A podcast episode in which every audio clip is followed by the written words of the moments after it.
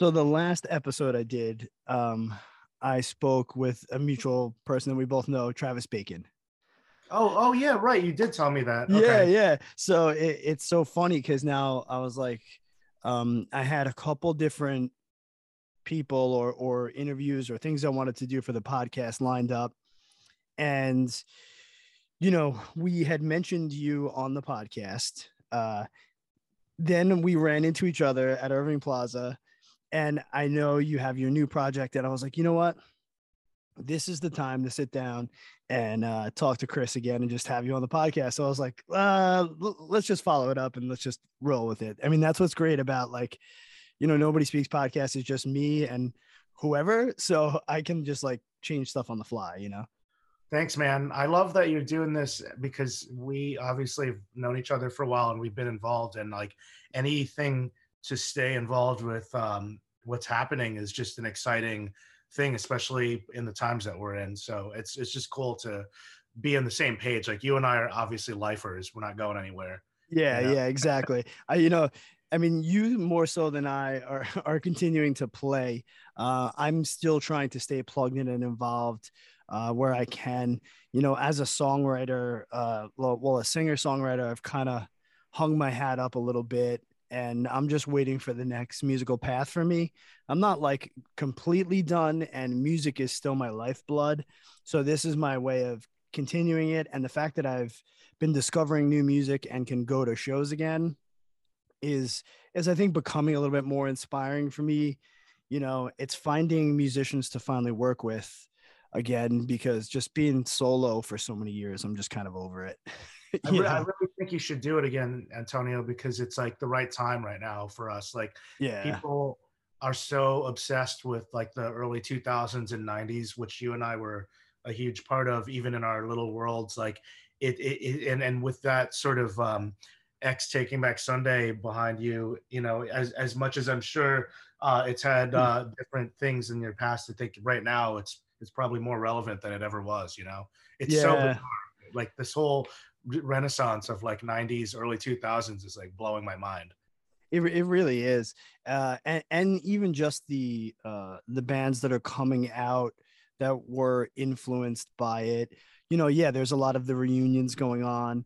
Um, I was lucky enough to score um, My Chemical Romance tickets for UBS Arena because my son is 11 and he discovered them like two years ago, and it was like mind blowing to him. And I'm like, ah, dude, you missed the heyday. You missed when I used to play with them because you weren't around. you know but i'm getting to take him to that and it's it uh it's a great connection for us as a father son um absolutely you know people can talk shit all they want on my chemical romance they probably wrote two of the catchiest fucking records that have ever come out of new jersey and out of our scene and um i'm like dude i'm excited to take him you know like I'm with you, man. I think I'm. I, I've really humbled myself. Uh, I probably needed to, but I, I really humbled myself as I got older because the truth is, like, we are, uh, um, you know, in a position now where it's like the uh, the the youth, and you have a son. I don't have kids, but I definitely have like godchildren and and uh, nephews and nieces and whatnot. And it's like, uh, beyond that, it's just like it's it's very interesting that younger people are like discovering these things and yeah you have to kind of see it through their lens because you know when you and I were younger, we probably didn't think about this, but there were probably older dudes that thought Nirvana was lame or something because because they were listening to Minor Threat or Black Flag. yeah because it was on the radio and they were too diy or punk you know You know, like I don't really understand.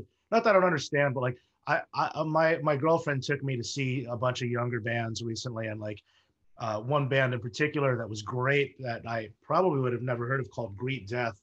Uh, kind of Okay. like a shoegaze '90s alternative band. It sold Mhm. out price. Um, everybody in there was 20, between 21 and 25 years old, Right. um, and uh, they were fantastic. And they started playing something in a bridge that was familiar to me, and I I couldn't figure it out. And then I later realized it was Blink 182, and everyone in that room looked like you know very Yeah, touched yeah. by it and even though it doesn't really resonate for me or you probably i was like all right things have changed you know i i'm not in a position to be a snobby person about anything anymore. This is not my world. Yeah. World, you know? Yeah, it's funny because I um I mean many, many years ago, I mean, we're talking God, what uh I mean, I know it's also relevant to what's going on. Um, but many years ago, I I started doing stuff like this pre-podcasting. I don't know if you remember, but for a really short time, I had a website called Scene Snob, um, and I was interviewing uh, musicians. I interviewed like Chuck Ragan. I interviewed the Gaslight Anthem, and this is right when the the 59 sound came out. I actually have the poster from when they uh, played it at Looney Tunes and they signed it for me. Um, and you know, I've always liked to do this kind of stuff because we grew up in the time of fanzines, you know, and yeah. I'm not gonna lie, I'm a shitty speller. I type incorrectly. I probably would have photocopied it fucked up. Where was I gonna hand it out? So I kind of jumped on that like years ago, and then you know, uh, it kind of fell through because the internet was changing and everything, you know. But I called it scene snob because like we used to be so like, you know, no, what we like is what's what's good. We're from Long Island. This music's coming out. You know what I mean? Yeah, we'll let some Jersey bands in, but like we so snobby, we were even snobby unbelievable. other. Yeah, hundred percent. You know, I, I I wanted to point that out too because I kind of like I'm like God, I was such a dick. You know what I mean? Like, um, but everybody kind of was. You know, like yeah. I, I actually had to explain this to a few people uh, recently. Um, in fact, one friend of mine who is from New York but just not like literally like from Queens.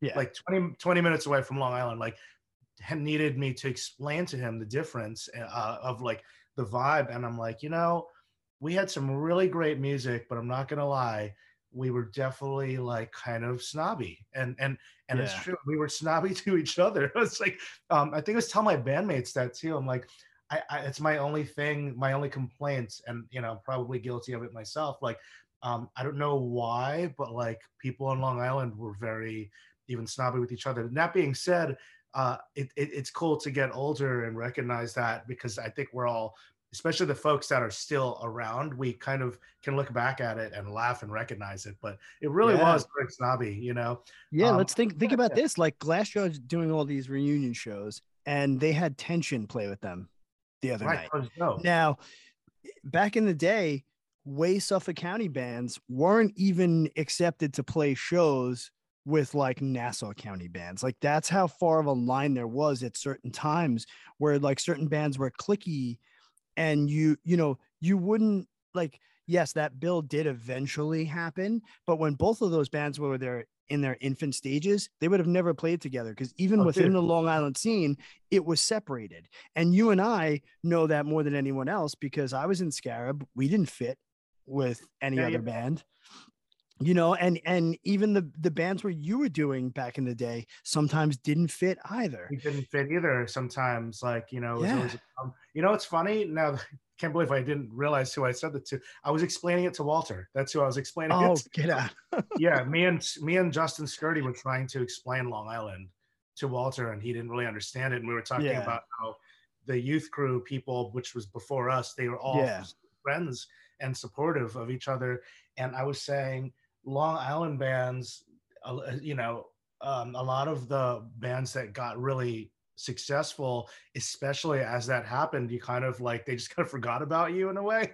Not yeah. all of them, but like, um, but it was also like what you just said back in the day, like Hugo and I used to work at Merch Direct, and this was like around when Worship and Tribute came out, mm-hmm. and everyone that worked there was in a band, and I felt like there was a hierarchy. I, I kind of said that Long Island was like very frater- like like a fraternity, mm-hmm. and we weren't really respected as much because yeah. our band weren't as cool as everyone else's that worked there, and we kind of got clowned a little bit at times. Um, and I quit, but now Beck is totally cool with me. You know what I'm saying? Like, yeah, yeah. Back then, I, it, it, it didn't really feel the love. yeah, there there there was yeah, there was that. I mean, even, you know, yeah, I I had kind of mentioned to a mutual friend of ours who I'm just going to keep like band names and people's names out of it yeah, me too, me too. Uh, about certain bands that or people in bands that I loved that shunned me because maybe I wasn't in, in a band that was as cool as them. I mean, the amount of people that did not support Taking Back Sunday when I was in it right is gigantic. It wasn't until you know we could pack out a tiny bar and people would be jumping off the bar that people would even then pay attention from certain other bands. And I had sent this to someone who was as big as big could be to us in the Long Island scene and that person even felt it from other people and i was like no way you know yeah. so, so, i was you know it, it's it's been humbling throughout the years to know that like people that even whose music uh, and, and friendship i like highly regarded felt the same way and it's interesting like you said like i think it was just our arrogant youth it was the yep. fact that we were involved in something that was fresh and new and evolving and it was a very pivotal time in the music scene because yeah nirvana hit the radio and you know even though it technically wasn't underground at that point because it had hit the radio it it was knocking off the the hair bands it was killing the cheesy pop and it was giving like a gateway to kind of what we were we were doing in a different way and yeah. you know then things were starting to blow up you know things went from seven inches to CDs, which now made it easier to copy and share. The yeah. internet was coming along. Um, you know, I mean, you know what it's like when we Absolutely. toured it when you had to have a map and MapQuest directions and you didn't have a cell phone yet. You know, like that so much. How scary is that? We literally were getting in vans, shitty vans, and driving across the country with nothing, just like yeah. Jesus like Christ. like like we were fucking Jack Kerouac. You know what I mean? we, bought, we bought on the Might of Princes bought Sky Came Falling's bus and it fucking broke down three times and then caught fire. Yeah, and like yeah. um, and then we had to forge uh, uh, Greyhound tickets to to get back to Long Island from like Houston, Texas. You know, yeah, these are were they were crazy times, mm-hmm. and uh, you know, so now like you said, full circle. A lot of these bands are are are re there's reinsurgences. We've got, you know, uh I was the happiest I've been in a long time when I picked up my phone and I ordered my what is it, blue banana or whatever oh, copy oh, of Silent Majority because I had that record on 12 inch and it got jacked from me by an ex-girlfriend. Ah, and and it's and it's one of the records that I regret the most not having in my collection you know, being a music fan and a vinyl collector. And I'm like, wow, you know, all these old record records are getting saved. You know, like uh, all this stuff we'll hopefully be able to see again. Still, some of my you know favorite albums, like you know, I mean, Mind Over Matter and Silent Majority. You know, they were my Nirvana. They were my, you know, Pearl Jam to a lot of other kids. Um, so those are getting saved like uh you know bands are still touring i mean shit hot water music just dropped probably their best fucking record and i've loved that band forever. Uh, dude like you need to listen to it like dude i gotta check it out. You're gonna you're gonna think i'm crazy but i like haven't really sat through an entire full length since no division so i need to like check it out. Oh yeah. There, there's Actually, that's a lie. I heard the one after that. Um yeah. that was the last one yeah. Yeah, I mean, there's well, which is good because you know what? Now you have a trunk of music to go back to that you can listen to, you know, like which is always fun when that happens. But uh, you know, those guys are still doing it. Um, you know, which is amazing. Glassjaw is hitting all these reunion shows. I mean, we just got to see Quicksand. Right, um, right. You know, so some of the stuff I wanted to talk about, yeah, is like, all right, live music is back. New York City is officially fucking alive again. Yeah, it is. So, man. It really in, in, in, the past week, like, like you know, let's go over it. Like Touche Amore at Irving Plaza, we ran yeah. into each other. That's a band I discovered in the beginning of the pandemic. I got to see them live when they opened up for Thrice when the world started opening up again. And the set wasn't long enough for me because I had it's the intensity that comes through on their records does not match the intense intensity from when they play live. And it's been a long time since someone's knocked me off my feet. And I was like, I felt every bit of energy. And to see them now headlining Irving, I was like pumped. Yeah. And and then like to see like, you know, younger bands, like that goes back to what I was saying before. Like, even if you don't not saying you don't, but even if those new bands aren't for you, like what they're doing is basically the shit that we were doing. You know, Yeah. like even the way they're dressed. It's Yeah. like really funny. it, it had it, it had that feeling and humbleness of like you know when i first saw like you know when from autumn to ashes finally got to headline irving plaza Right. like right. uh, the, the the childlike look on scott's face when he was able to do that you know uh was so awesome and it, it it i felt like i was rewatching as we watched our friends bands hitting those stages and hitting those points you know? So you're right it's like and you know and you know those guys are so influenced by by the stuff that we were you know from Oh, back in without the a doubt. I mean, and and and like yeah, Touche Amore, I think is really cool because they are like probably the closest thing I would think to like the OG emo, like like Mhm. embrace or something, like yeah like going back to that kind of like rites of spring, like the real stuff. Yeah. Like they're obviously like incorporating modern touches to it, and uh but like Jeremy, the vocalist, like he has like some kind of like if you watch like an old Embrace video on YouTube, there's Mhm. something similar, and I mentioned that to him after the show. Like he he exudes that kind of energy and and the sincerity and the unpretentiousness and just his whole vibe is like super sincere and yeah and and real. and and the whole like poetic nature of his lyrics i mean um and you know refused i could see as Yeah, a oh, yeah, very absolutely yeah. exactly i saw the shirt but it, it feels like the energy they have reminds me of the energy that i saw the first time i saw refused at the pwac I see that. I was there. That was a crazy show. yeah That was insane. That when they were still wearing like Earth Crisis and Snapcase shirts and shit. Yeah, and that was literally the tour that they broke up later on in during that tour after that album came out and no you know and the album basically just then like sat and lingered and slowly grew its popularity as they were already done uh That's so strange how that happens, but also like really cool. And I think that is happening to a lot of bands from uh, 20 years ago. I feel like this always happens in in time, like you know, 20 years of something that's recycled again.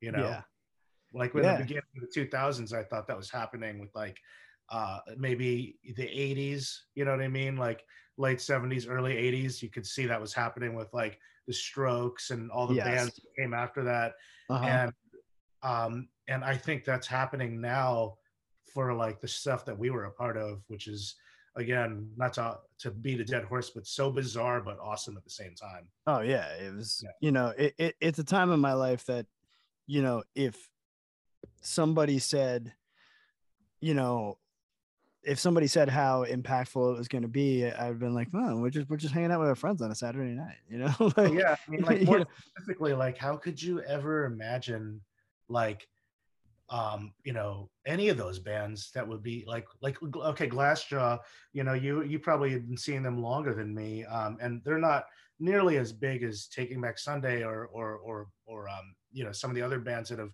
come out of the scene but like you know when we saw them at the pwac and they came out and they were covering korn um i don't know if you remember that show I and they were do. like who who thought that like they would be on you know you know selling out places today in 2022 yeah. you know? Um that's just crazy. It's awesome.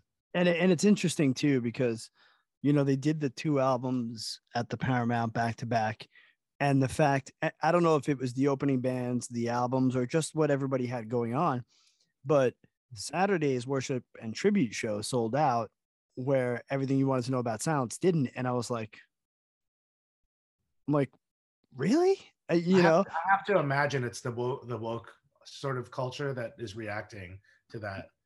Right. it, it, it yeah it could be um you know and but then i was talking to someone you know and worship and tribute was the gateway album for uh, their second wave of their fan base.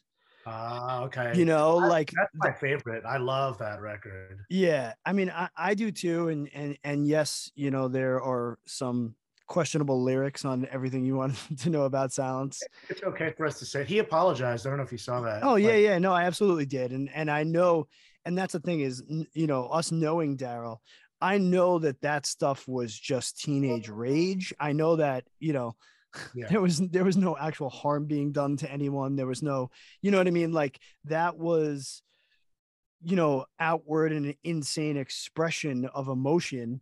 And yeah, you know, like it was it was a different time, but you know, those songs, you know, just from a song standpoint, hit you know at the time that they needed to hit and and what it was doing you know. I mean i love both records but i was just very i was i was very surprised. I was like wow you know i mean i unfortunately missed both of them because friday was my birthday and oh, saturday man. i had quicksand tickets and oh, shit, you know yeah so you know quicksand was going to trump glassjaw for me you know because they're i mean quicksand slip will always be in my top five favorite albums of all time oh yeah uh, walter is i mean you know, I've obviously been in the same room as him, even the same, you know, circle. He said hello, being that he's friends with, you know, you and Artie and everybody. But yeah, I still get so like in awe of that guy uh, every time I see him, and he has influenced me in so many ways.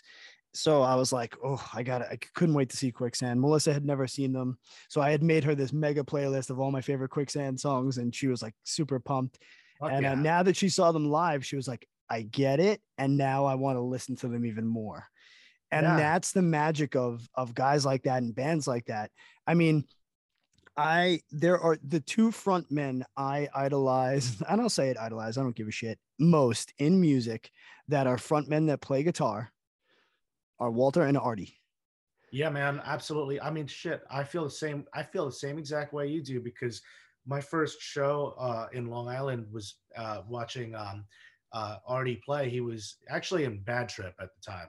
Right. But he was singing and playing guitar. Yeah. Um, and uh, I was always intimidated by Artie. And speaking of, I mean, I feel like me and him are close enough for me to say this, but like he was actually a great example of someone who's a total dick to me back in the day. um, and he's one of my best friends now. So like, you know, it shows, uh, but like, I was I was totally shook by him, as I was by Silent Majority and, and other people. Like I was nervous it, when I was in the room with those people. Yeah. I didn't know how to talk to them or if I should. Um, you know what I mean? Like and and and it's like kind of special too. Like obviously, like we're I was idolizing some guy from another town. Yeah, yeah. Like four years, you know, whatever. Like a couple years younger when you're a teenager and some guy is on stage playing for like a couple hundred people is a really big deal, you know?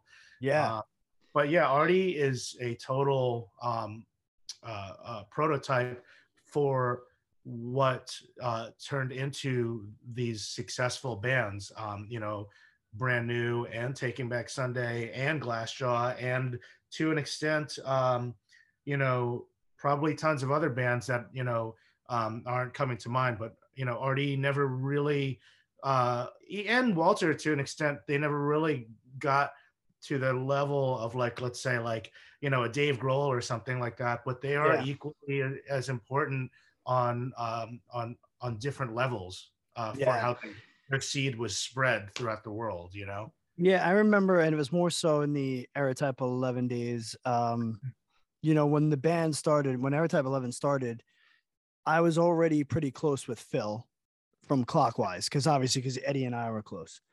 Um, so kind of my relationship with Phil kind of, you know, then brought my relationship and friendship with Artie together. And I was like, oh my God, like this is crazy. You know, and I remember when we started Taking Back Sunday, um, we were at a party at um like uh Danielle and Rebecca's place in Brooklyn. Yes and Artie oh, yeah. and Artie pulls me over and like he was giving me his like his rock star advice, you know, and I'll never forget this because we're, you know, we're we're multiple PBRs in, you know, and he's like, listen, man, he's like, when you're on stage, he's like, you have to think you're the shit so that they'll think you're the shit. And like, you've got to control the room. So don't ever, you know what I mean? And and it's true because he had that or has that thing um, that almost you know that arrogance of like yeah you know, He because that, like, he believes, yeah, yeah. he believes that this song is the greatest rock song of all time. And if it doesn't seem that he believes it, why should you fucking believe it? And why should you love it? Definitely. And and and I loved it because he would be up there talking his shit and doing his thing. And then afterwards, we're having beers, laughing and and you know, talking crazy jokes, you know. And Right, it, right. It, it could be his love for Oasis. I mean, it, that, I was just gonna say that because you know he definitely exudes, um, you know, Noel and um, uh, Liam Gallagher, and he actually saw them uh, play a club. I don't know if it was Wetlands or might have been Wetlands or Brownies, but he he was he's such a deep Oasis fan. I know he saw them even Yeah. before they got huge, so he that was a huge um, inspiration. But but he's actually right, and and I, I'm glad that you guys had that talk. He still does that to people, by the way. yeah, Um, yeah. I love it. him on this on a certain night at Vitus, and he pulls you aside, and he's drinking and gets a bottle of whiskey. Like you'll have that conversation. But yeah, uh, yeah, it's great. And you know, that's like, God, I mean, that's over 20 something years ago.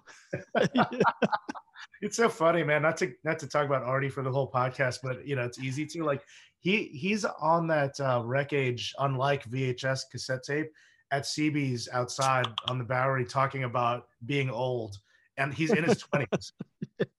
you know, what I'm so well, I mean, you know, Bad Trip and Mind Over Matter, you know, being his youth and, you know, Mind Over Matter, I mean, their their last show felt like felt like a funeral for the scene almost. Uh, that's how important they were to to the Long Island scene. So it's like there's probably that little part of him in his mind at that point that almost felt like, well, the heyday is over. You know what I mean? like, Absolutely. I, I, I think that mind over matter to our scene, like if you comp- if you were to compare it to like Seattle, like you could say they were like the Melvins or or Mhm. like Green River, like one of those bands that sort of like people know, but like they don't really truly Yeah. understand that like they really set the the the, the sort of uh, prototype for for everyone else after them. Yeah, yeah, it's it's it's um unbelievable, and you know I'm hoping um, you know I'd love to hear those records also maybe like kind of retweaked. Um, We're, we're gonna do it. We're gonna good. do it. I, I was I was I was gonna ask him like, um, you know I have both on vinyl, uh, but those albums, you know, to me are just unbelievable. You know, George again, uh, one of my favorite front men of all time without a guitar.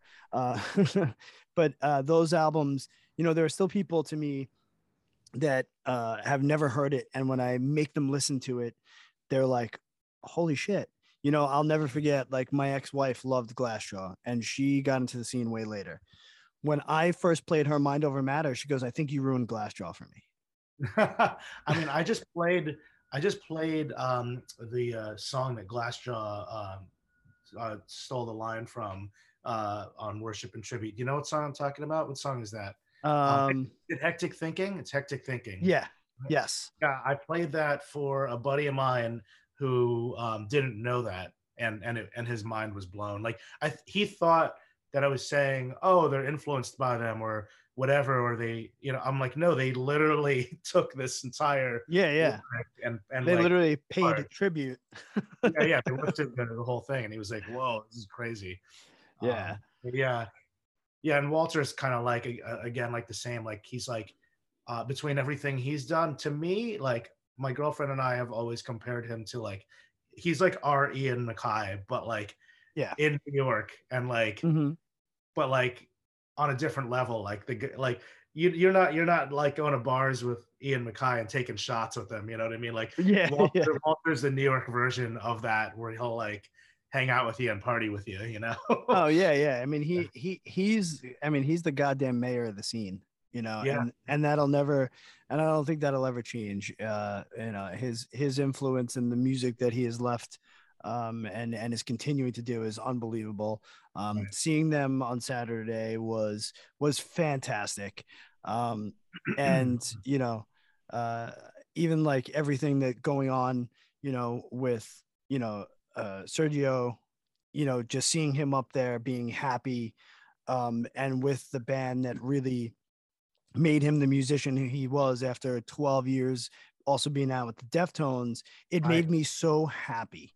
Um, because his his openness and heartfeltness about stepping away from the Deftones, I respected so much. I mean, I've already, I've always tried to, anytime I was playing bass, take that guy's bass tone. Um, I've always tried to write bass lines like him. It, his bass lines, I, I don't think Quicksand would have been Quicksand without them. Uh, oh, totally. you know, it's so key. It's so key. It it's unbelievably pivotal, and to see him up there smiling ear to ear and just just ripping it, I was like so happy. You Me know? too. Yeah. I, I, I, I, I'm actually um, working on something with him that I'm hoping to find out when I can mention that soon. But like yeah. since he since he had left Deftones, we started working on something, and I had kept that sort of like under wrap. I know I'm allowed to at least mention that it exists, but um, nice. we have some. We're, we're we're we're writing, and it's not a band. Um, we we're writing and producing cool. and recording other artists, and we have a couple shit, like, man collabs. But uh, yeah, I love his bass playing. It's so percussive and like the rhythm section with him and Alan like is like fucking our version of like John Paul Jones and Bonham, but for like mm-hmm. Post hardcore or something. It's just yeah, like yeah, totally so tight and groovy, you know. Yeah. Now, also, uh, Travis Bacon had mentioned that you two had recently worked on something together. Is that also Hush Hush? Yes, but you can kind of like you can kind of like uh, assume based on what I just said that there might be a connection. Okay, cool. Yeah, yeah. I, I I just you know I'm loving like also through this podcast. There's just been these interweaving of like people you know that I know and that I've met. You know, I met Travis through Melissa because they know each other from you know the clubs in the city back in the day and more like the goth end of things and that's how we met when i went to go see Nitzer Ebb and ah. then yeah, and then I asked him to be on the podcast so we could talk about, you know, his band and and the scoring he's doing. And then, you know, I realized I'm like, oh my God, he played in Black Anvil and I saw him play with them at Vitus and I was like, and all these connections. And I'm like, oh, and Gary started that. And then he said that he knew you. And I was like, this is just crazy. That's so funny. We were with him before Nitzer Ebb. Oh, really? Oh, yeah. that's hilarious. That's yeah. That's see, like the connections are just so fun in this uh in our music scene and that's what i love about it um, me too me too we're so every. Ev- everybody is so obtainable and everybody's right there and yeah there have been you know guys that weren't or bands that weren't but uh for the most part we've all always supported each other and yeah. uh, it's it's a lot of fun and you know that's the other thing you know i wanted to you know uh, support you and all the stuff that, that you're doing so yeah i mean let's just run down the list man so uh, helping out with this wreckage thing, right? Yeah. So, uh, and thank you, by the way. I, we're, we're, that that support means so much to me, and and and doing this, I, I hope I'm supporting you as well. And and it's just a endless cycle, I think, uh, of uh, where we come from and how we do things. Um, I, I I'm doing wreckage with Artie Shepard. Um, we started doing that a year ago. Uh, the idea came up because Silent Majority was out of print, and uh, mm-hmm. uh, you know you can't get it uh, unless you order no. it used on Discogs. So uh, we had uh, asked the original owner, and he gave us his blessing. So we have uh, that right now, and then we're talking about doing um, uh, Milhouse, Mind Over Matter, and uh, more Silent Majority and um, Motive, perhaps. And then cool. in the in the in between all that, we're doing a lot of like really cool throwback T-shirts to bands from the label. Like we did some Bad Trip shirts and yeah, I saw that. Nice. Um, so we're gonna keep doing that, and and that's in an effort to uh, um, expand uh, uh, awareness of the scene that we came from because it kind of feels like uh, nobody was really trying to uh, do that. So so we're trying to keep that alive and, and help grow awesome. it. You know. And then I, uh, I, I, was so ecstatic, and I and it's it's funny too because part of me was like, "Wow, I wonder why it took so long for someone to think of this." I'm sure we've all said it in our minds, like, you know, but uh, the fact that you guys were able to uh, have it come to fruition is fucking fantastic. Oh, dude, it's crazy, Antonio. Like this dude has the original DATs in his house for like Sons of Abraham, Neglect Mind Over Matter, Trip Face. Like he lives in France. Yeah. he mailed us the entire Silent Majority discography. he, he mailed it to my house, the Dats, with Tommy's Wow. graffiti handwriting, Uh, the name of songs on everything from the studios. Um, we got everything with the exception of like the demo. wow. Um, and then I had that digitized um, Mhm. to, to remaster it and everything. You could listen to the remaster on Bandcamp. It's all Mhm. up there now, and we're gonna get Awesome. on streaming. But uh, Yeah, dude. Yeah. And, and not only that, that Sons of Abraham record, I still put that on and it makes me feel like I could run through a brick wall. Yeah, man, fuck. I fucking love that record. I, I, I, I tell Neil that all the time and I'm like, dude, god damn it. I fucking love that record. um that's that's that's uh, wreckage uh you know that's the wreckage front and then um i am uh playing in spotlights uh we are still doing uh some touring and working on new music and then um i just uh started playing with burn actually Oh, so Uh, I saw that you mentioned that, and it's funny because we mentioned I just mentioned Burn uh, in the last episode because Travis uh, produced a single for Yeah. for Burn, and we were talking about how like, you know, when he first went to uh, recording and engineering school, like he just wanted to record hardcore bands, and I'm like, well, you got to record some of the godfathers of fucking New York hardcore, you know? ridiculous i think he did that at Raeph from Kill Your Idols' and black anvil's studio i could be wrong don't quote me on that but uh, i would have loved to been in the house when they were doing that Yeah. Um, so I'm I, it, right now I'm doing one show with Burn, um, and that's with Madball and Cro-Mags. yeah, that No, is it's not with sick. Cro-Mags. It's with Bur- it's- Sorry, it's not with Cro-Mags. It's Murphy's Law. Murphy's Law, yeah, yeah, that's a that's a pretty hefty bill I saw. Yeah, that's gonna be ridiculous. It's free. It's at the park. Uh, you know, on on April 23rd. So that's really kind of crazy. Um, I uh, am playing in a band called Judas Knife, playing bass.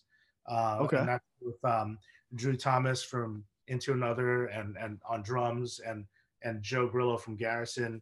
Um, and then um, I'm Total Meltdown is my New York hardcore band that I'm playing guitar. in.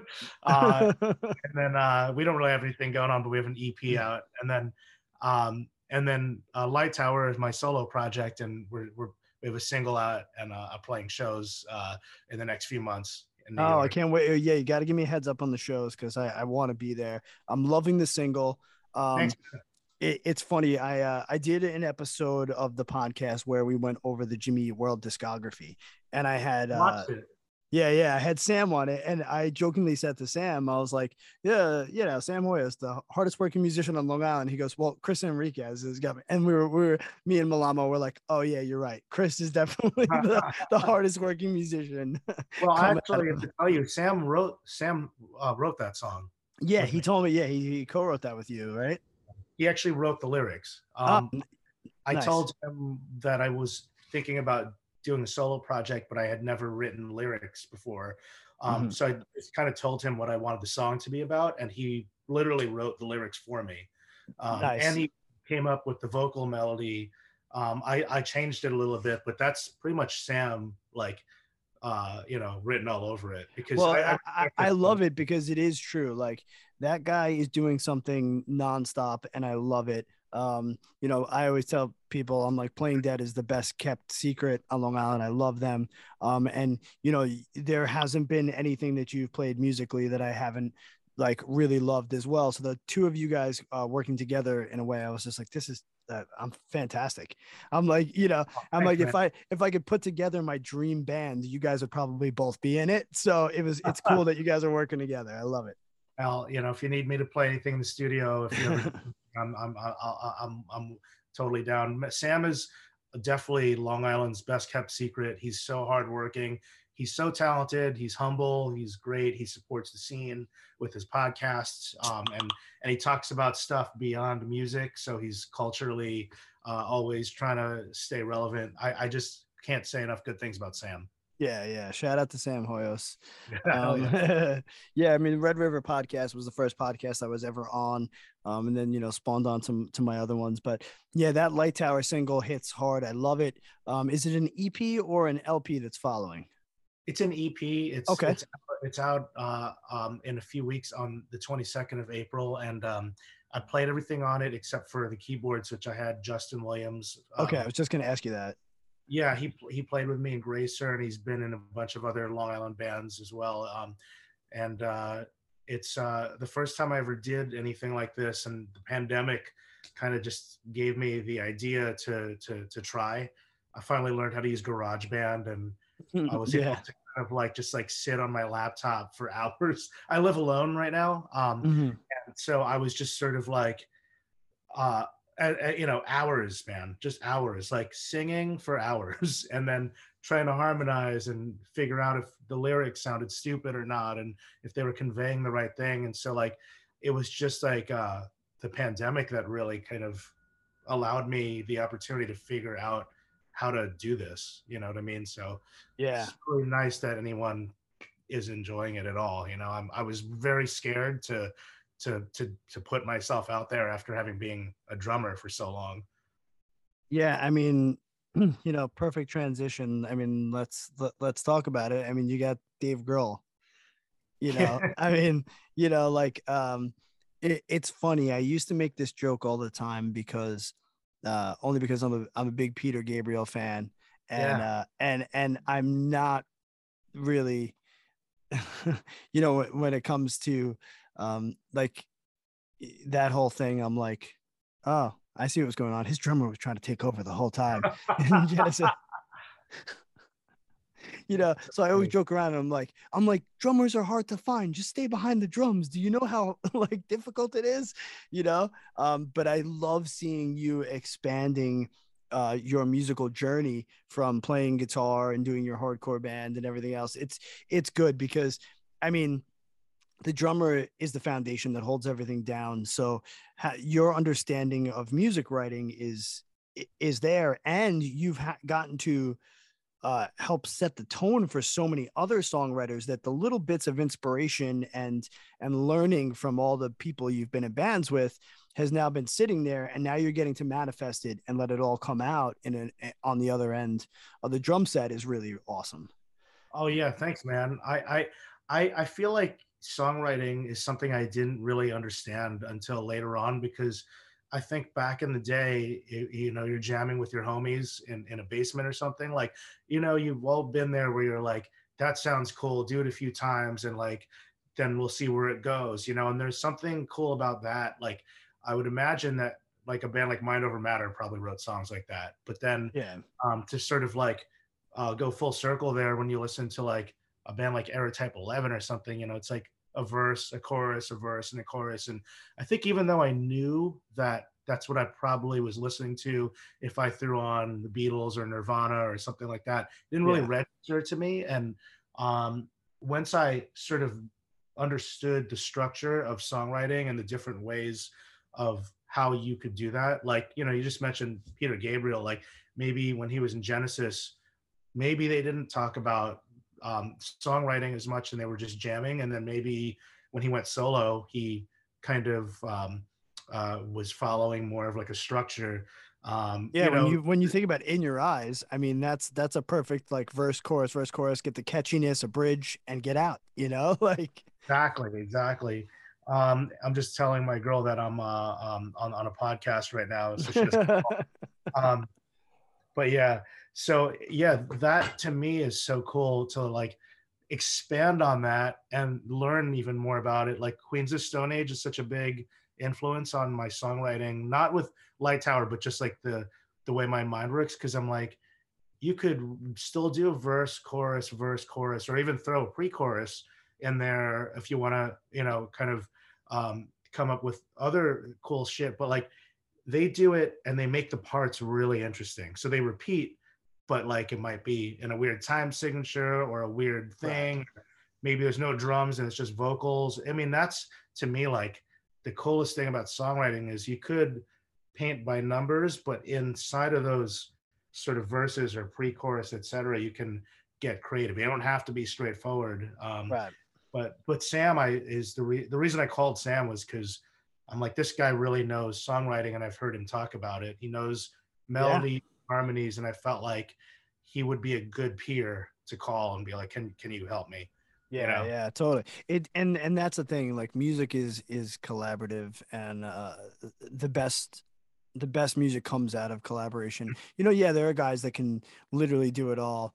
Um, but there's something so good about pulling those little things and you got to know you got to find the right people uh, and sam was definitely the right guy um, you know so it's like you know uh, i know you're a big foo fighters fan um, Yeah. it would be silly of us not to discuss you know kind of the loss now of uh, taylor hawkins i mean you Oh, yeah. being a drummer and a foo fan and someone you know kind of in the music industry uh, you know, without bringing it to a downer, it just it has to be mentioned and just respect. Um, you know, I was saying it for for Dave Grohl to finally find a drummer that he could feel comfortable enough to step away and let shine and let be a drummer when there was all that drama in the beginning of the band Yeah. with the drumming situation. Um, you know, and just how much I feel Taylor really did add to their their songwriting, their creativity, fuck, even their live energy. Um Oh, yeah. it's it's it's a big hit. Um You know, yeah, I I was um it unfortunately the news came across on that Friday night. It was my birthday and I'm like, fuck, now I'll definitely remember this, you know, like Oh my Um, god! what a- what- I was what a- actually out and I had to go home. I was so upset. Like I know it sounds Yeah. dramatic. It's not like I knew the guy, but I was just like totally taken back. And I I was out with a buddy of mine, and I'm like, I can't hang out at this bar. I just feel like you know what I mean. Like it just was Yeah. a weird feeling. Like I didn't feel like being out and celebrating something, or or just mhm. or just being joyous. It just really bummed me out. I mean, uh, my whole thing with the Foo Fighters is like, to me, on a mainstream level, for them to exist means so much to me because even though um, my aspirations per se are not really on par with you know trying to be at that level, which I don't even think would ever happen anyway. I just thought it was cool that people that had roots in our world were representing. It kind of felt like a sports team yeah. anytime they won a Grammy or or a VMA or if they were just on a talk show, to me it felt like somebody was representing us, you Yeah. know, our culture, knowing where they all came from. You know, I know Taylor didn't really come from a punk background, but he still was so relatable. All those guys to me were relatable. They just happen to be famous, but they remind me of of us and people we hang out with. You know, the Yeah, I mean, I mean, there was, uh, I mean, how much Nirvana and Sunny Day Real Estate did we listen to, or still Totally. listen to? I mean, and, and even though I wasn't a big no use for a name fan, like that dude also came from the same cloth. You know, they yeah, were mhm. germs. Like these are guys that came from what what we uh, sort Yeah. of uh, were a part of. You know, and um, and so just seeing the dynamic between Taylor and Dave in their interviews and on stage, and like um, how he was so young, like he was 50 years old. He was like the age of Yeah. like some people that we know and just playing rock music. Like that's just that just hit really close to home for me. It's very much yeah, and, and you know, you know, people say, you know, there's that cliche catchphrase of rock and roll is dead. You know, um, and I always rebuttal that with, not while the Foo Fighters are still a band. yeah, yeah, absolutely. because I I think not only is Dave Grohl the greatest example of what a rock star should be, um, I think he's he's one of the only ones. I'm you know like I I I think about rock music as as a whole, and I'm like, who's doing what he can do? Uh, absolutely. who's who's influencing in that way have there been bands that have done that in the past yeah guns N' roses did it okay but it for a short span of time then they had their weird it was them but it wasn't them and Yeah, they've yeah. and they've come back and they've kicked ass in in that but not dropping album after album after tour after tour and not stopping for god like it's it, Yeah. it's it's an anomaly also the day and beyond that, I think like vocalizing his um like the Foo Fighters as a whole were always extremely vocal about their appreciation for where they um where they are um and and where they come from and just always going out of their way even the opening acts um like on their tours were always indicative of that yeah and Taylor Taylor was very much somebody that also said stuff like that. I, I- just thought the whole thing is so sad. You know what I mean? Because it's also really relatable on a deeper level because I'm, I think a lot of us, I don't know about you, but certainly myself, I can relate to um, having some issues with substance abuse and um, and and and and I don't. I'm not saying that that that that you know anything about like that, but like obviously they found stuff in his system according to uh, the reports, and that that's yeah. a shame because when I'm just saying when you go out and do stuff like that, um, you, you you don't necessarily think that you're not going to wake up the next day. You know, yeah. I don't. I'm sure that wasn't the intention there, and that's no. so that's bad. You know what I mean? Yeah, I mean it's you know um I have been lucky. I mean, I don't know if lucky is the term. I've been lucky enough not to have a substance abuse problem, but it came at the expense of the fact that I started burying friends at a very young age from it. Oh yeah. I so you. you know, so it's it's one of those things where it it it it I struggled with it in other ways. Um, you know, I mean, we mentioned in talking about wreckage, we mentioned motive. Al Carter, being the original singer of Motive, was like a big brother to me. Um, losing him to to drugs is something that has stayed with me my entire life. Um, I remember you know, that. he he so he did it. He did it. He did his first. Ta- my my first tattoo was done by him. You know, like I have this. Um, you know, and it's it's been, you know, it's been more than twenty five years, uh, or no, two thousand one yeah, so it's over 20 years and it still hits me. So, you know, yeah. I, I, the the weight and the gravity of it, it it's not it, it's hard enough losing somebody as it is, but when it's losing somebody to something that you feel could have been prevented, it's even harder. Absolutely. Know? That's why it's so crazy to me. I, I've had the same um, um, sort of history as well with like losing people, family members, um, young, young, like way too young. Um, yeah. And so like, you know, I even uh, without getting into names had, uh, and I'm not talking about Jason from On the Might of Princes, but like I had another friend. I, I just wanted to say that so that whatever I'm about to say people don't think it's yeah, yeah. make people think this is what I'm referring to because he died at 33 yeah. um, of a heart attack.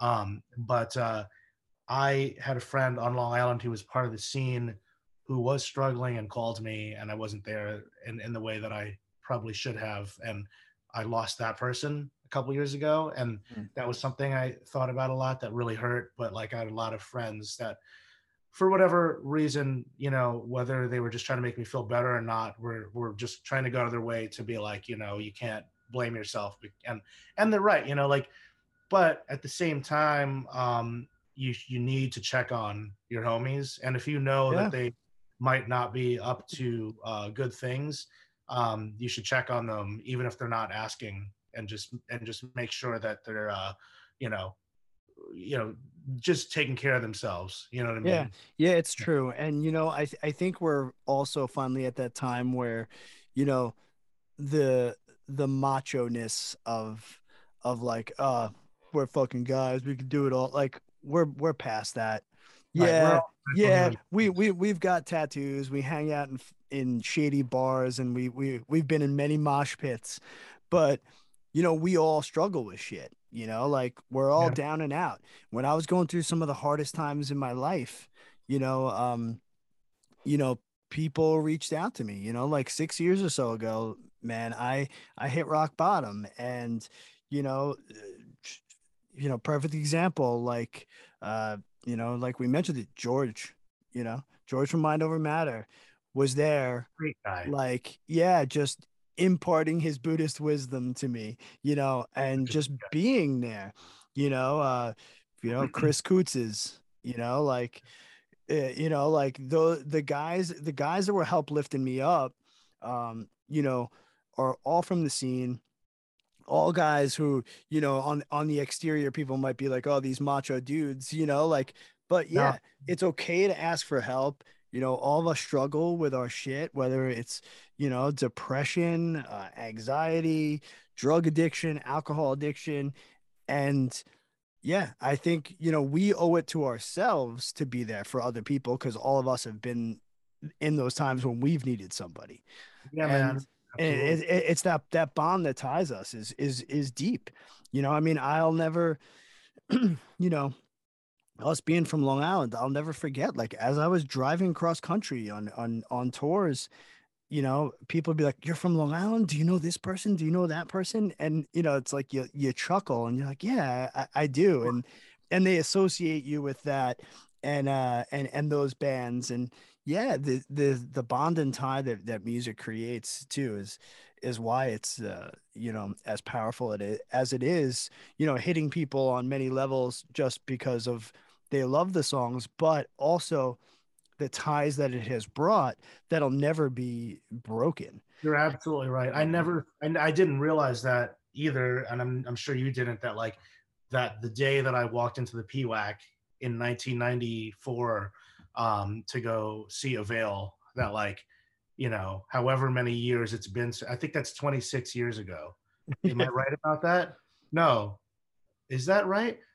22 plus. I can't think. Yeah. Well, Well- anyway, you get the point. well, yeah. well, well, yeah. I was thinking about it the other, the other day because the first time it's it's uh it just passed the 25 fucking years since I first saw Jimmy Eat World in '97 at Coney Island High oh Jesus, I I I think that with uh, Mi- with Mineral. I think it was 20, tw- yeah, it was something like, uh, yeah, it was like 26 years ago. That's crazy, by the way. Um, yeah, like 20, yeah, 26 years ago when I walked into the PWAC, um, I didn't think that I would still be talking to a bunch of people that I saw in that room. yeah, You know what I'm saying? like, and you're one of them, you know, like yeah. I, I saw Scarab um, at like Mhm. the pipeline. You know I mean, Yeah, like, Doc, Dr. Shays.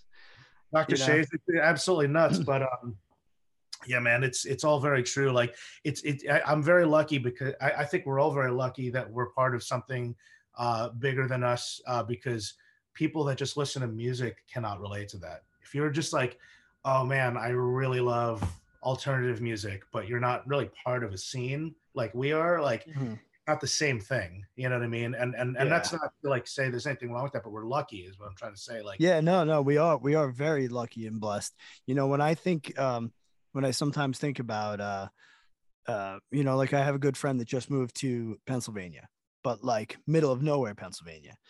And uh we went to go see the psychedelic furs a, nice. cou- a couple weeks ago and he's like yeah this show's definitely not going to roll through the town that i'm going to. And i was like man i was almost like fucking sad for him. You know like he's going to have to drive a couple hours to either philly or pittsburgh you know and i'm like wow i couldn't imagine moving to a place where i didn't have this accessibility to the music that i love and seeing it live or even multiple record stores to go to. Oh, dude, you're you know we get spoiled that. by that. I mean You you know because because we get to hop around to different ones and find different different records because different people from different areas are selling records to different shops so it's like we you know like if you're not here or or you know like or like la you know like Right, I, right, I right. feel like we, you know, people in LA and people in the like New York tri-state area have something that a lot of other places don't have. And and it's crazy to think, you Dude, know, funny, you want to bug out this dude that worked for uh, Revolver, who's who's in his twenties still, I think. Um, this this dude's name is John Hill, and he's like a he's a writer, and he he's he he wrote at Vice and Revolver and some other uh, cool sites. He told me that he interviewed Glassjaw a few years ago, Mhm. and that he was ta- he's not from here. He's from um, San Fran, maybe the Bay Area, maybe San Fran, okay. and Metallica territory. Yeah, exactly. But he, he's he's of the age where like when he heard about Glassjaw and Brand New and Take Back Sunday, that like that was on MTV basically. Um, Right. And he sort of probably from that Blink 182 generation. And he told me that when he was taking the train, the Long Island Railroad from New York City to Bayshore to go interview Glassjaw in Mer- at Merch Direct, that like he felt like he was going into the territory in which this music lived almost like i imagine like i'm going to compare it to uh on like a weird level to like when i first went to seattle and i was like oh my Yeah. god this is where like fucking like kurt and Layne and all these guys like hung out like he was kind Yeah. of the way he had described his trek on the long island railroad to bayshore was uh, comparable to I think how I discussed my experience going to Seattle to be like, oh shit, like I'm in their territory, kind of. Yeah. Um, and I know it sounds super dramatic, but that's really strange to to try to like wrap your head around when you and I have been taking the Long Island Railroad in and out Yeah. of Long Island for like 40 plus years at this point. yeah. Um, and it makes you appreciate where you come from. You know what I mean? Yeah, there is. You know, for as frustrated as I get with New York, um, I I realize how blessed I am, and I, I like, you know, the only other place I, I'll move and probably plan on is California. You know, kind of LA area when my kids are out of school and stuff. Um, but perfect example of this is we got to see our buddy, uh, our buddy from Errortype Eleven, Yeah. Adam, who uh, is in Oh, San Adam. Diego now.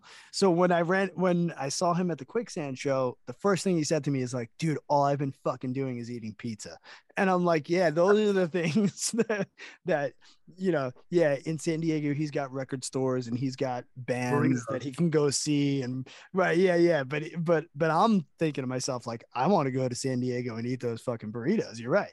The Yeah. burritos are the best in America and in the world. And Oh, sorry, hundred percent. anyone that disagrees, but yeah, yeah, you you are incorrect. Yeah, but uh, hands down, um, and and the best uh, tacos I've ever had were from a fucking truck in L.A. So it it's yeah, no, you're right. Like, yeah, you know, you come here, um, and I have friends that left New York and come back, and they're like, "Where's we got to go to a bagel shop?" You know what I mean? yeah, yeah, Native things around us. I I had a um, like I was at a bar last night that I'd never been to called Other Room, and it was in downtown Manhattan, and it's been there since '96, and I never heard of it, and it was fucking dope. And the bartender, uh, when he told me he was there since '96. Um, he, I said, "Wow!" I like just when I thought I knew everything, and he goes, "Isn't that the greatest thing about New York? That there's always something that you can discover that you didn't know about." And my girl and I talk about that often because even though we've been here for 40 plus years, there's still a shit ton of stuff that we don't know about that we can still go and see. So it really um, is a special place. You know, Yeah, it's still and and then new things pop up. So Yeah. what I mean. I, I don't think a week that goes there's not a week that goes by that I don't talk to someone in our group and we don't mention something about our, our anger and and depression over the loss of places like CBGBs and wetlands and things like that.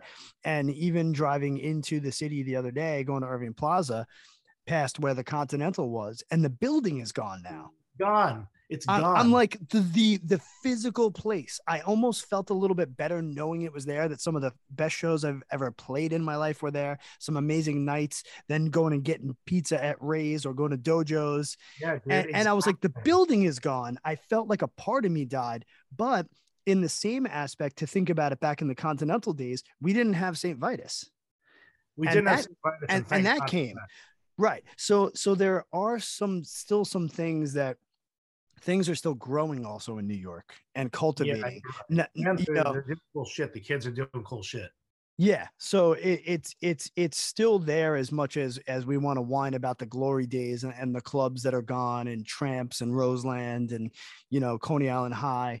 Um, you know, it's it's crazy. You know, funny. Let's let's loop this back around to Dave Grohl. I was eating at Dojos once outdoor Oh, outside, and I was- and I, and I was talking about how Continental used to be right there, and now it's these condos and everything. And I'm pointing to it, and I'm bitching, and I'm complaining.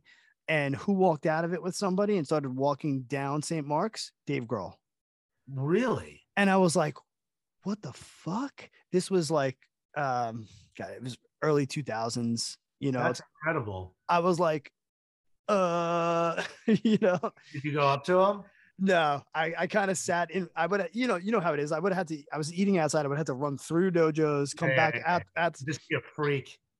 and yeah, and just be a complete like you know. And I've I've never really been that guy. I mean, we've you know we could go over tons of stories of people we've bumped into in the city. I had Perry Farrell walking in front of me one time, Wow. and I was like, "Who's this tall, crazy dude with like a girl on each arm in a fur coat?" And I was like, "Oh, it's fucking Perry." Hell Yeah. yeah. Bumped into Mike D from the Beastie Boys. You know, like I seen um um Ad Rock. Um dude, I I one time I saw um Danny DeVito walking down the street next to me. Yeah. dude I ran into Danny DeVito once running into a bar. He was coming out and he held the door for me. And I was like, what the? F-? I was like, no, let me hold the door for you. Saw, I saw him uh, like by like 28th Street and like Park, just like walking down Park Avenue.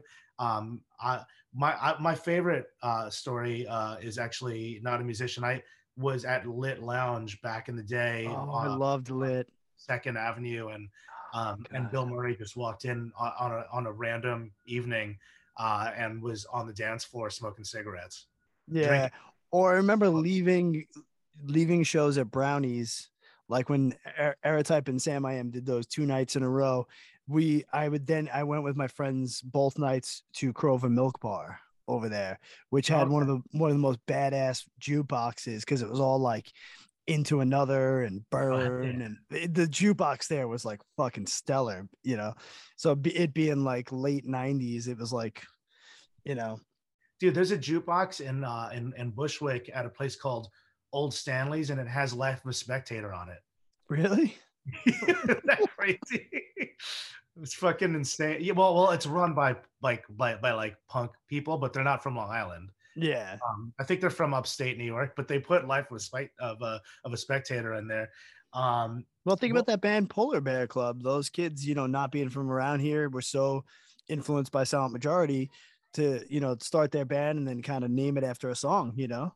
Dude, not to get more depressing about shit that's gone, but I just got this tattoo um, a couple weeks ago um, by uh, uh, nice. at Kings Avenue, and ah, uh, nice.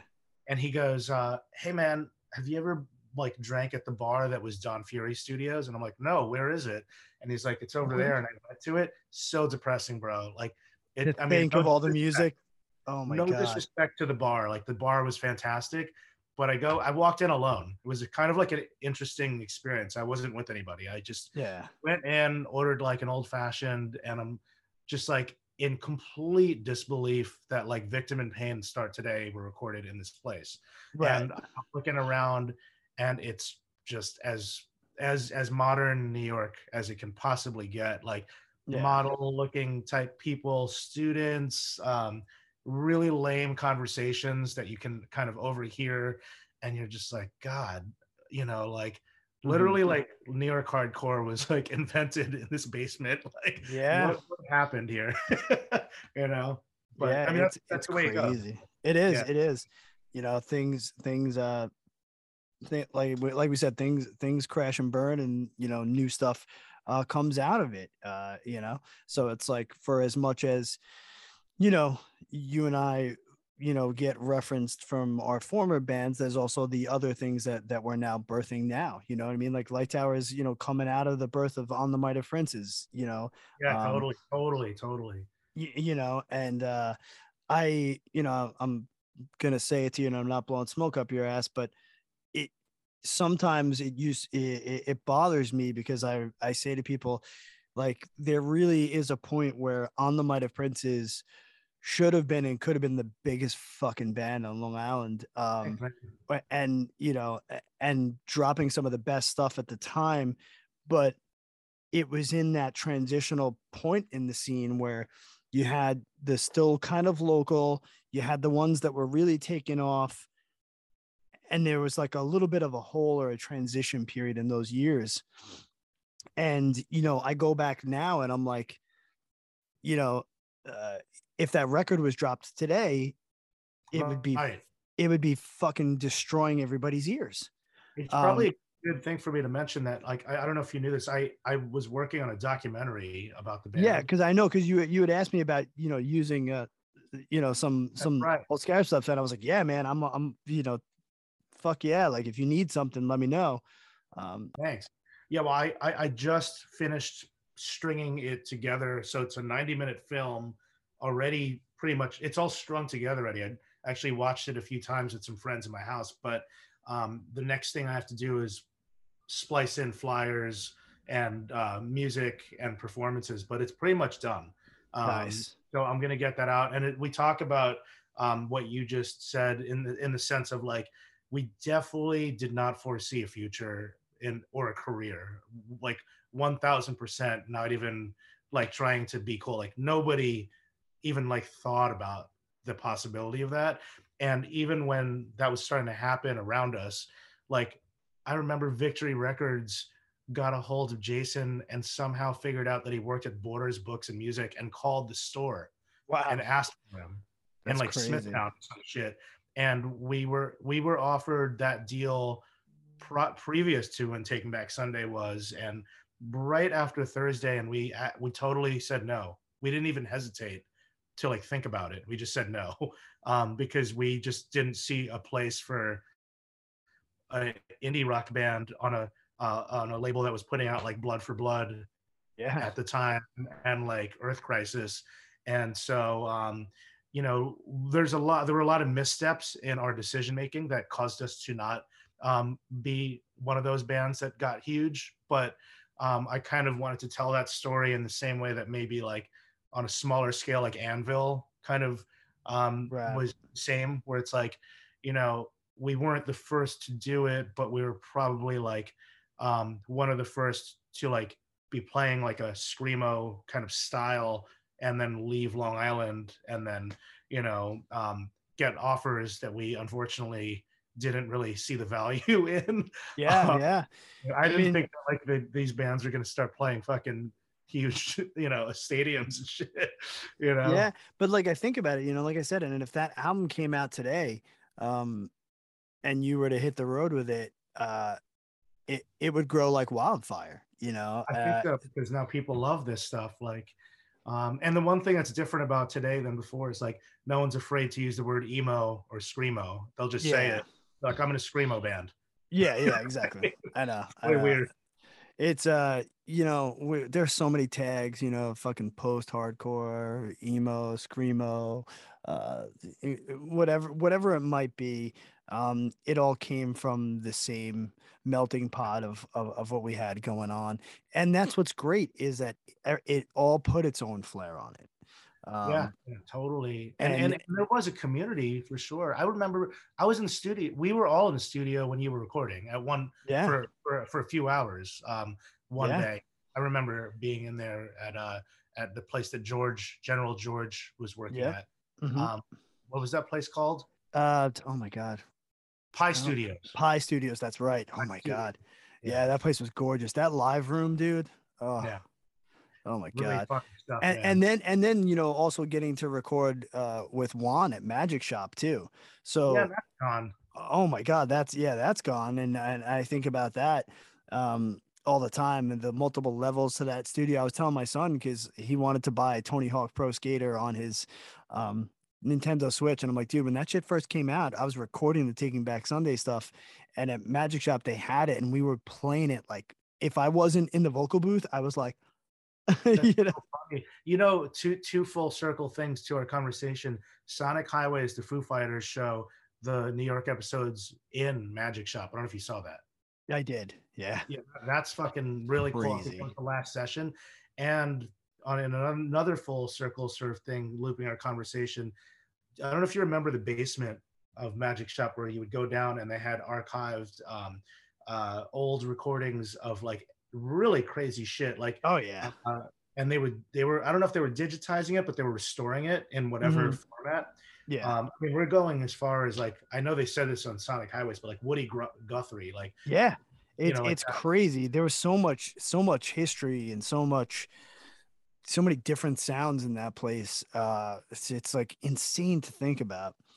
You well, know, so and that guy still does that today, and that's the guy that digitized uh, Life of a Spectator. oh wow. Yeah, Fuck. See, everything's connected in our scene, dude. yeah, we call like what already was like call up um uh the dude that used to own Magic Shop who God I I'm embarrassed uh, something Rosenthal uh I, I- I'm I'm just losing his name right now but um Steve Rosenthal I think Steve, was yeah, yeah. um and he uh w- when when I went to Dumbo with the Solid Majority Dats to digitize them he was in the middle of restoring Willie Nelson recordings Wow. is that crazy That's he, amazing. he does this for a living now That's so cool. I Yeah. actually uh I'll have to pop it up on the screen during when I release this episode, but I have a picture of me and Willie Nelson from when I met him. Oh, I- dude, I was like so pumped. I love Willie Nelson. Uh, and it, jokingly enough, I had said on my bucket list, I want to see Willie Nelson, and I got to meet him that day, and I was like, well, I surpassed that. Check that shit off. Fuck yeah, man. It's so cool. But you're right. It's all it- that. Well, the the, the New York thing is if you stick around, I've, I always uh, feel like if you stick around long enough, you just meet people you looked up to and hang out with them and be their friend. You know, like, um, Yeah. you know, and, and and and and even even just somebody local too. Like, it's just like the cool thing about sticking around long enough. You know, um, and and some people get out of it and they don't want to be part of it anymore or they don't have any interest or or they don't care about meeting their heroes but like i feel like and it's not about meeting your heroes like steve rosenthal was from magic shop he's not necessarily like a hero or anything like that but he's somebody from when we recorded there you know yeah, yes. It, Yeah. it, it, it's crazy to think, you know, the, the the the insane timelines and and how everything is weaved together. Um, you know, music, life, friendships, you know, so much is is is built around uh is built on music and it's it's fantastic to think. Uh so speaking of music, so you have that stuff all coming out, you're doing all that stuff what are some shows you've got coming up that you're uh, excited about seeing now that we've got some live stuff? Uh, damn what uh what shows am i excited about seeing um I have to you can put me on the Check my spot, calendar. you know? yeah, I'm I'll, I'll I'm hit you. looking- Yeah, I'm going to see. Uh. I'll be at St. Vitus on Saturday seeing actors. Um, that's a great band i i love them um if I'm you're not doing anything Saturday, you should swing through, dude. They're I'm uh, I'm rehearsing, um, but maybe I'll stop in. Um, I'm on Sunday. I'm going to see uh, Jesse Leach from Killswitch Engage. Has a podcast, and he's doing a live podcast event, like a talk show, and he's interviewing Vinny Stigma. oh, um, nice. At uh, Berlin, which is Jesse Malin's bar.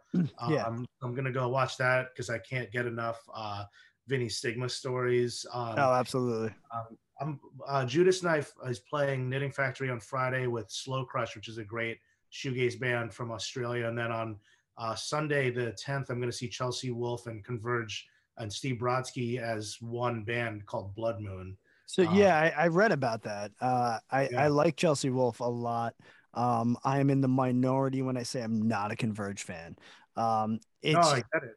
I've never, you know, it's it's it's not the hardcore that um that ignited anything in me. Uh it's I I get people's love for it, but it just it just wasn't my thing, you know. Acquired taste, you know. It's like you know, I like man, I got a bunch of metal friends that listen to Cannibal Corpse, and I I I don't listen to Cannibal Corpse, but I can I understand and I appreciate. Yeah, yeah, exactly. You know what I mean? Yeah, But, uh, yeah, totally. 100%. But yeah, I'm doing uh the Light Tower first show is on um the 20th with uh Chamberlain at uh um Knitting April? Factory. April 20th, yeah, 420. Okay. Uh, That's that's uh, uh happening and then uh yeah, I I feel like uh oh, I'm seeing Jawbreaker um at the end of April. oh, nice. Yeah, and there's those multiple shows. They're doing like what, like four shows, I think. Yeah, and I got it's, it's funny, so many Jaws. I'm I got tickets 3 days in a row to see Jawbox uh at, at See, out of the two jaws, that's the one I favor most. good man. I, I agree. uh, you know, it's hard to eh, to compare, but um, they just played together, which is hilarious. I But, know it's really funny. I was laughing. that that one show that they were doing in um I think it was in Colorado that also had like Sam I Am and stuff on it. I was like, if you told me back in the day that that show was happening, I it, it sounded more like a festival of all the different headliners, but they were all playing. It Oh, like I, I was like, that's oh, that's so cool. But- speaking of, I'll, I'll I'll finish this by saying we're uh, Spotlights is playing a festival in May, and it's a festival like the weirdest festival ever. So it's Youth of Today, Blonde Redhead, Carcass, um, Danny Brown. Um, it's just What? Converge, Cave In. Mhm. Um, it's like like like the Locust. Wow, that is It's like, it's like there's like 40 bands playing this festival in Texas, and it's literally like uh, hip hop, grindcore, hardcore, uh, shoegaze. It's just like every kind of music all at once. But that that's pretty awesome. Yeah, Yeah. That, that's one thing I'm looking forward to. I didn't grab tickets yet. I'm kind of waiting until closer to, but um I really um Rage Against the Machine and Run the Jewels at Oh. MSG is something that I'm I haven't gotten to see um, Run the Jewels yet, and I'm a fucking Huge fan. Huge fan. It's um if they drop one more record that's just as good as the last because they just keep topping themselves, I'll, i'm gonna go throw down and say that they're the best hip hop group of all time, and they'll surpass Wu Tang for me. Um, because I I just I'm like they they've got something that just I think hip hop has been missing for a long time. They did it independent for so fucking long, and it's just mind blowing. I agree, dude. I every fucking record is a 10 out of 10. It's Yeah. just stupid. And and and and it's like you always expect a killer album to be followed up by something that you're gonna you know you kind of expect to be a little disappointed on because you love the last one so much and every time i'm like god damn it you guys did Dude, it again Exactly. I, I felt that way about um, you know, I'll be I'm not gonna front like the first one I might have like not uh like listened to enough to kind of get to that level. The second one I was in love with, the third one I was in love with, and this fourth one is absurd. yeah You know what it- I mean? It's, it's ridiculous. absolutely insane to me.